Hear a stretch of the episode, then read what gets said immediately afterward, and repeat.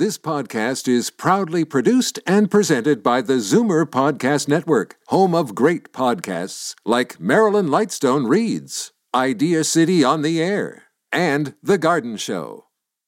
You're listening to an exclusive podcast of the Zoomer Week in Review, heard every Sunday at noon on Zoomer Radio. You're listening to the Zoomer Week in Review, brought to you by CARP, a new vision of aging. Support CARP with your membership today. Visit carp.ca.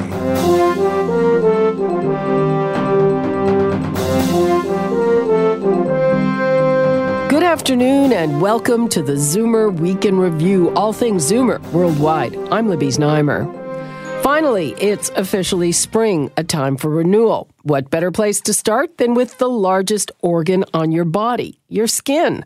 We speak with dermatologist Dr. Sandy Skotnicki about why we need a skincare diet and a sure rite of spring is the perennial spring cleaning. But who likes to clean? It can be overwhelming and not very much fun. We hear from a cleaning guru who shares some tips to make it easy. But first, here are your Zoomer headlines from around the world.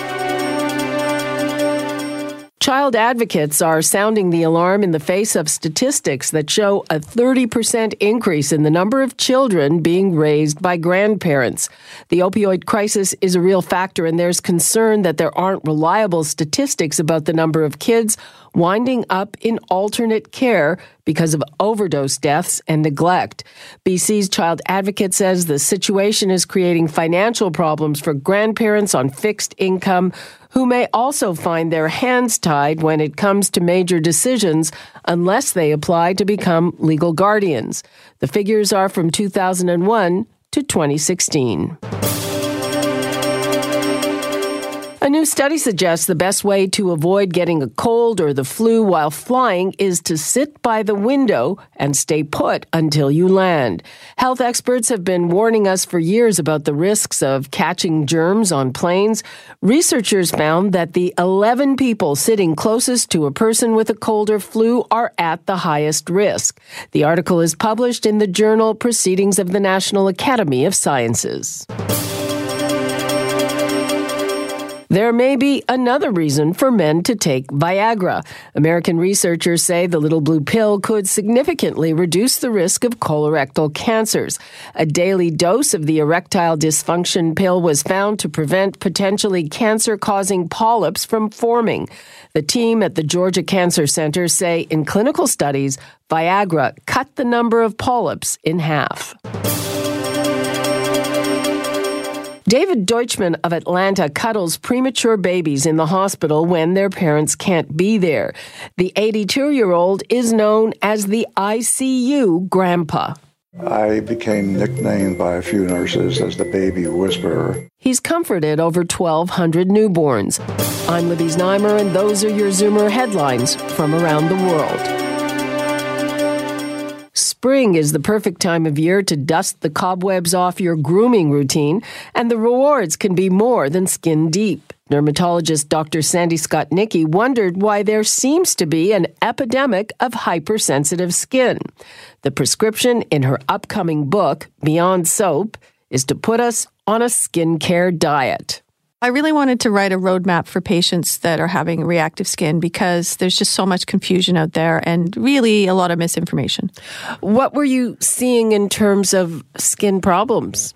Well, I was just seeing a, an increase over 20 years. It's a constant daily event that I see patients who have had some sort of reaction to a product that they're using. What kind of reactions are they? Well, they can be minor. Like a lot of people say, "Oh, I can't use anything. I everything burns," or you know, "I've got very sensitive skin, reactive skin. I can't use this. I can't use that." Um, at, at, to the extreme where somebody can't go to work because they're just covered in a rash constantly and they can't sleep, they can't function at all. Do people realize that this no. is co- no? yeah, the most common thing is it's something I'm eating. And if I can give one, disseminate one information in this this uh, interview, and hopefully from the book, is that there's different kinds of allergy. There's an allergy to things you eat and inhale, which is different than to things that touch you.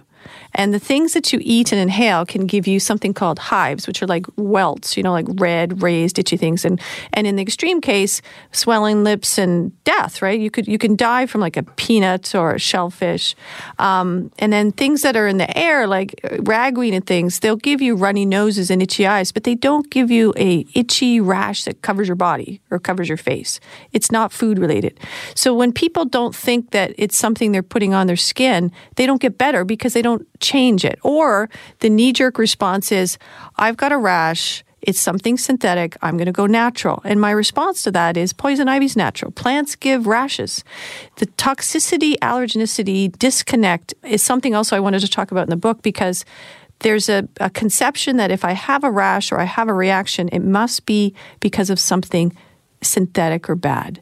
And both of them can cause it. The same thing exists in people's minds about medications or supplements. They think if it's natural, it's mm-hmm. good and it can't harm me. Yes, and uh, yes, that's yeah. so wrong. I know. I think the pendulum is starting to swing back a bit more. People are a bit more informed and they ask questions. But they'll give you an example of, um, you know, a patient I just saw yesterday. She has a recalcitrant, chronic, facial rash.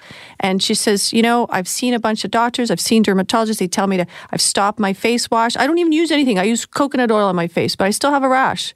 So it must be something I'm eating. I go, Did you consider your shampoo? Well, why would a shampoo cause a rash on my face? Because it washes over your face, right? Like shampoo is a hidden sort of epidemic product that causes reactions in my mind. And I talk a lot about it in my book because shampoos usually have anywhere north of 30 ingredients. Many wow. of them are plant based.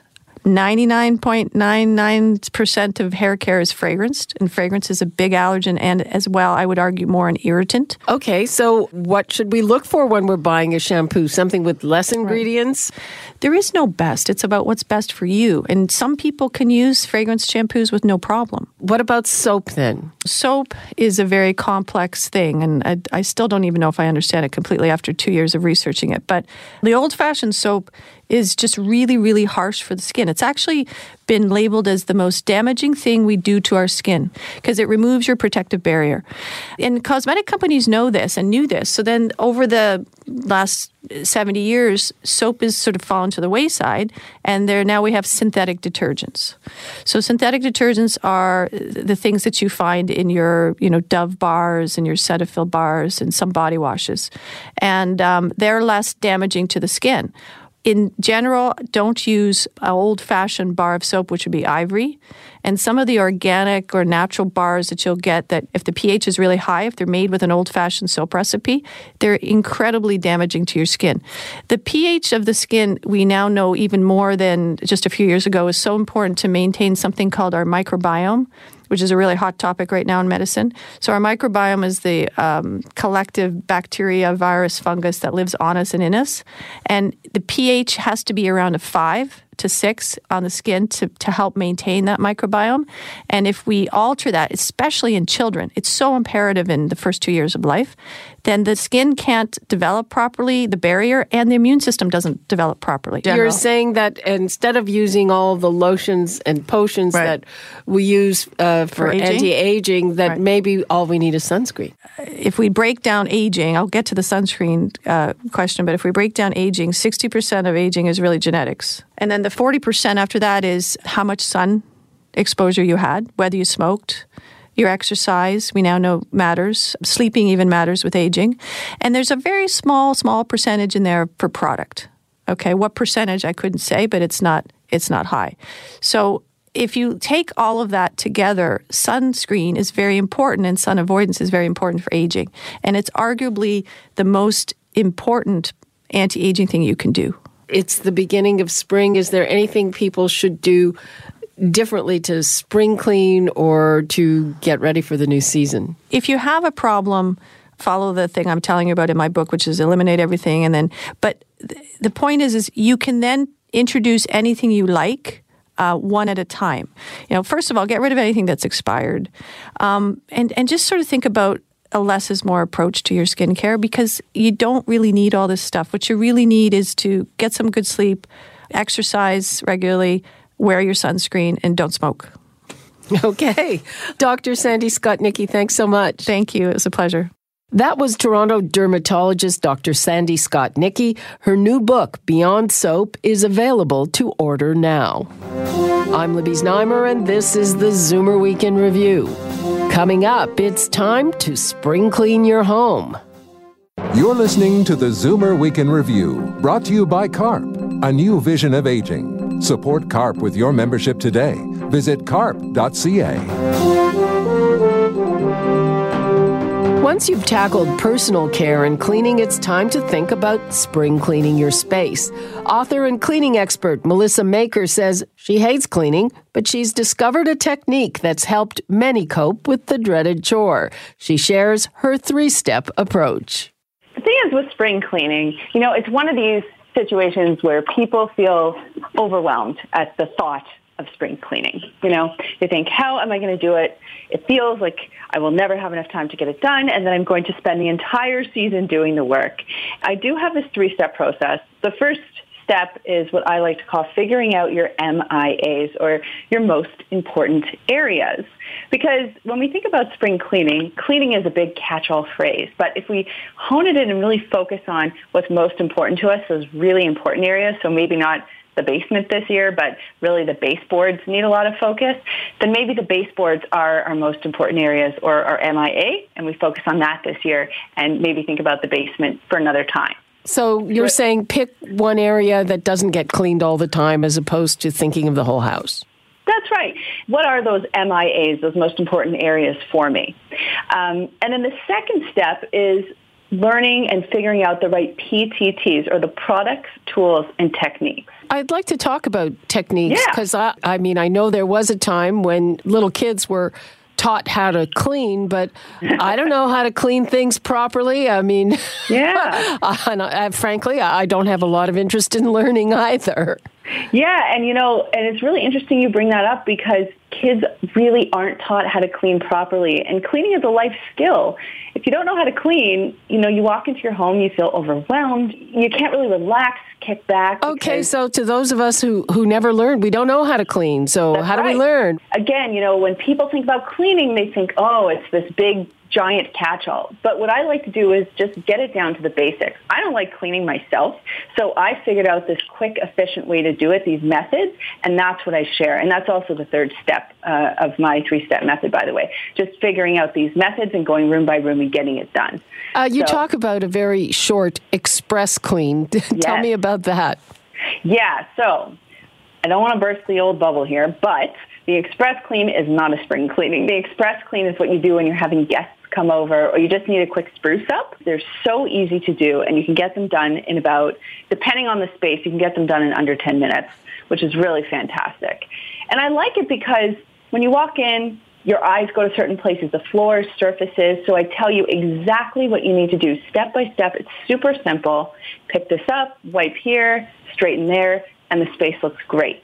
And that's, again, that goes back to the fact that a lot of us don't know how to clean. And what I like to do is just give simple steps, easy products, tools, and techniques, and go for it. Time yourself. You're all done.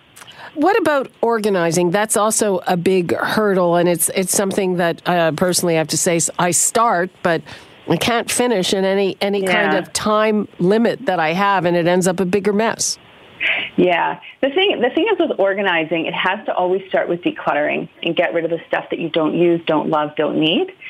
And then once you've done that, organizing becomes much easier and much more approachable. Well, that that sounds hard too. Uh, getting rid of the stuff you don't need, don't love, yeah.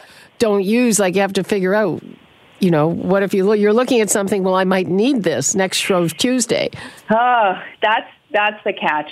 That's the rub. That's what always gets people. And the truth is, if you haven't used it in the past three months, unless it's something like, let's say, a turkey baster and you make turkey twice a year and you know you're going to use it, it's something you can get rid of. But a great technique that I have is a little basket I call the weigh station. And if I haven't used it in three months and I'm sort of on the fence, I put the item in the weigh station. If I need it, I go get it. And if I don't, at the next three month period, I look at that basket and I take everything and donate it and get it out of my house. That sounds simple. It's simple and it works. And, and also being mindful about what you bring into your home, what you accept, if it's a free sample, if it's something that you found on sale. just being mindful of what you bring home also helps manage the clutter. What about are there items that you should have cleaned once a year? You know, it depends on the item, but any soft surfaces, upholstery, rugs, curtains, throws, throw pillows, that kind of stuff. The thing is with soft surfaces though, they absorb odors, pet dander, dust over time, so they can lead to that stuffy feeling in your home. So cleaning them once a year is a good idea if you can swing it. What are some of the other spaces you've mentioned baseboards that people might not think about that are things to think about when you spring clean? Anything that's above or below eye level. So the ceiling corners, crown molding, light fixtures, window coverings, as we've talked about, you know, baseboards, of course, vents, tops of door frames, all the fun areas that no one really likes to think about where spiders and dust tend to collect. Those are great. Uh, soft surfaces, like we said, it's a great opportunity to clean mattresses, to clean out the area underneath the bathroom sink, the medicine cabinet, the linen closet, your kitchen appliances, kitchen cupboards, your washer and dryer. The most important thing is those MIAs are a great place to start because when you figure out exactly what you want to focus on for this year, it gives you a, a good to-do list and you can start with that without overwhelming yourself and be good to yourself and be easy and gentle. And truthfully, if you can't handle doing it, either bring in a friend or see if you can hire someone who can assist you with the work. Okay, that's always my solution. Melissa Maker, thanks very much. Thank you. That was Melissa Maker, author of Clean My Space, with some timely tips for spring cleaning. I'm Libby Znaimer, and this is the Zoomer Week in Review. Coming up, the original Rocket Man celebrates his 71st birthday. You're listening to the Zoomer Week in Review, brought to you by CARP, a new vision of aging. Support CARP with your membership today. Visit carp.ca. Welcome back to the Zoomer Week in Review, all things Zoomer worldwide. I'm Libby Znaimer. It's time for your International Arts Date Book. Tips for those of you who are jetting around the world. Here's Jane Brown. In New York City, Angels in America stars Broadway legend Nathan Lane. It's at the Neil Simon Theater for an 18 week run. On Monday, Seville, Spain becomes the city that doesn't sleep as some 60 religious organizations take part in the pomp and pageantry that is Holy Week. Meantime, the producer of the Rio Olympics opening ceremony has taken over Rome's former Symphony Hall to present Universal Judgment, Michelangelo and the Secrets of the Sistine Chapel. High definition pictures from the Vatican collection will be projected on the hall stage with a prelude written and sung in Latin by music legend Sting. And in Australia, the 21st annual Biennale of Sydney is underway across seven locations featuring 70 artists and collectives. It runs through June. I'm Jane Brown, and that's the International Arts Datebook. This weekend, the one and only Sir Elton John is celebrating his 71st birthday. For 50 years, he's been one of the biggest names in music, and earlier this year, he announced he's ready to retire from life on the road. Sort of.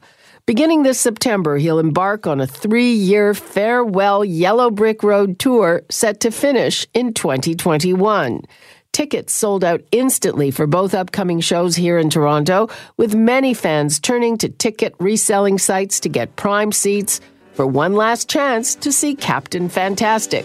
Right now, we'll travel back to the early days of Elton John's career and hear his first U.S. number one single, Crocodile Rock.